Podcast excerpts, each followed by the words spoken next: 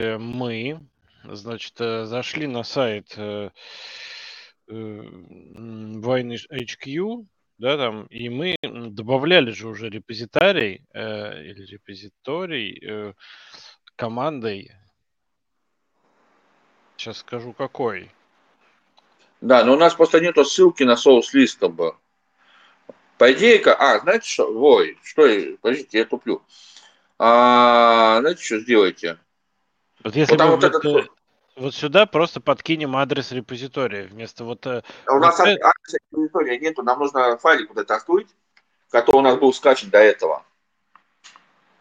Какой файл? Вот этот файлик фокал. Сделайте копию этого файла, фокал, который у вас сейчас лежит там у вас в системе. Вот у вас в другом, по-моему, там, в другом терминале как бы. Вот этот файл? Да, вот его сделать копию. И открыть его там в нано, допустим.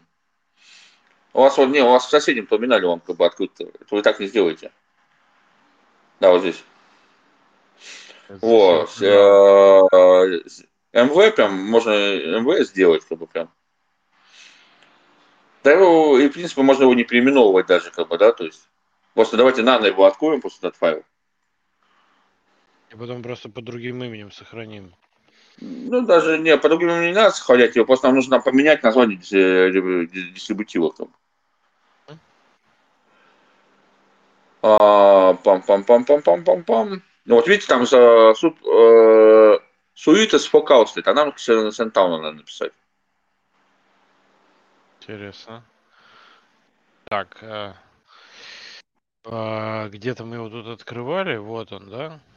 Ага. Не, вот туда, да. Ну или вот отсюда, как бы, да. Синел. То есть просто я где-то видел вот ровно такую же запись, можно было просто все, наверное, сюда скопировать.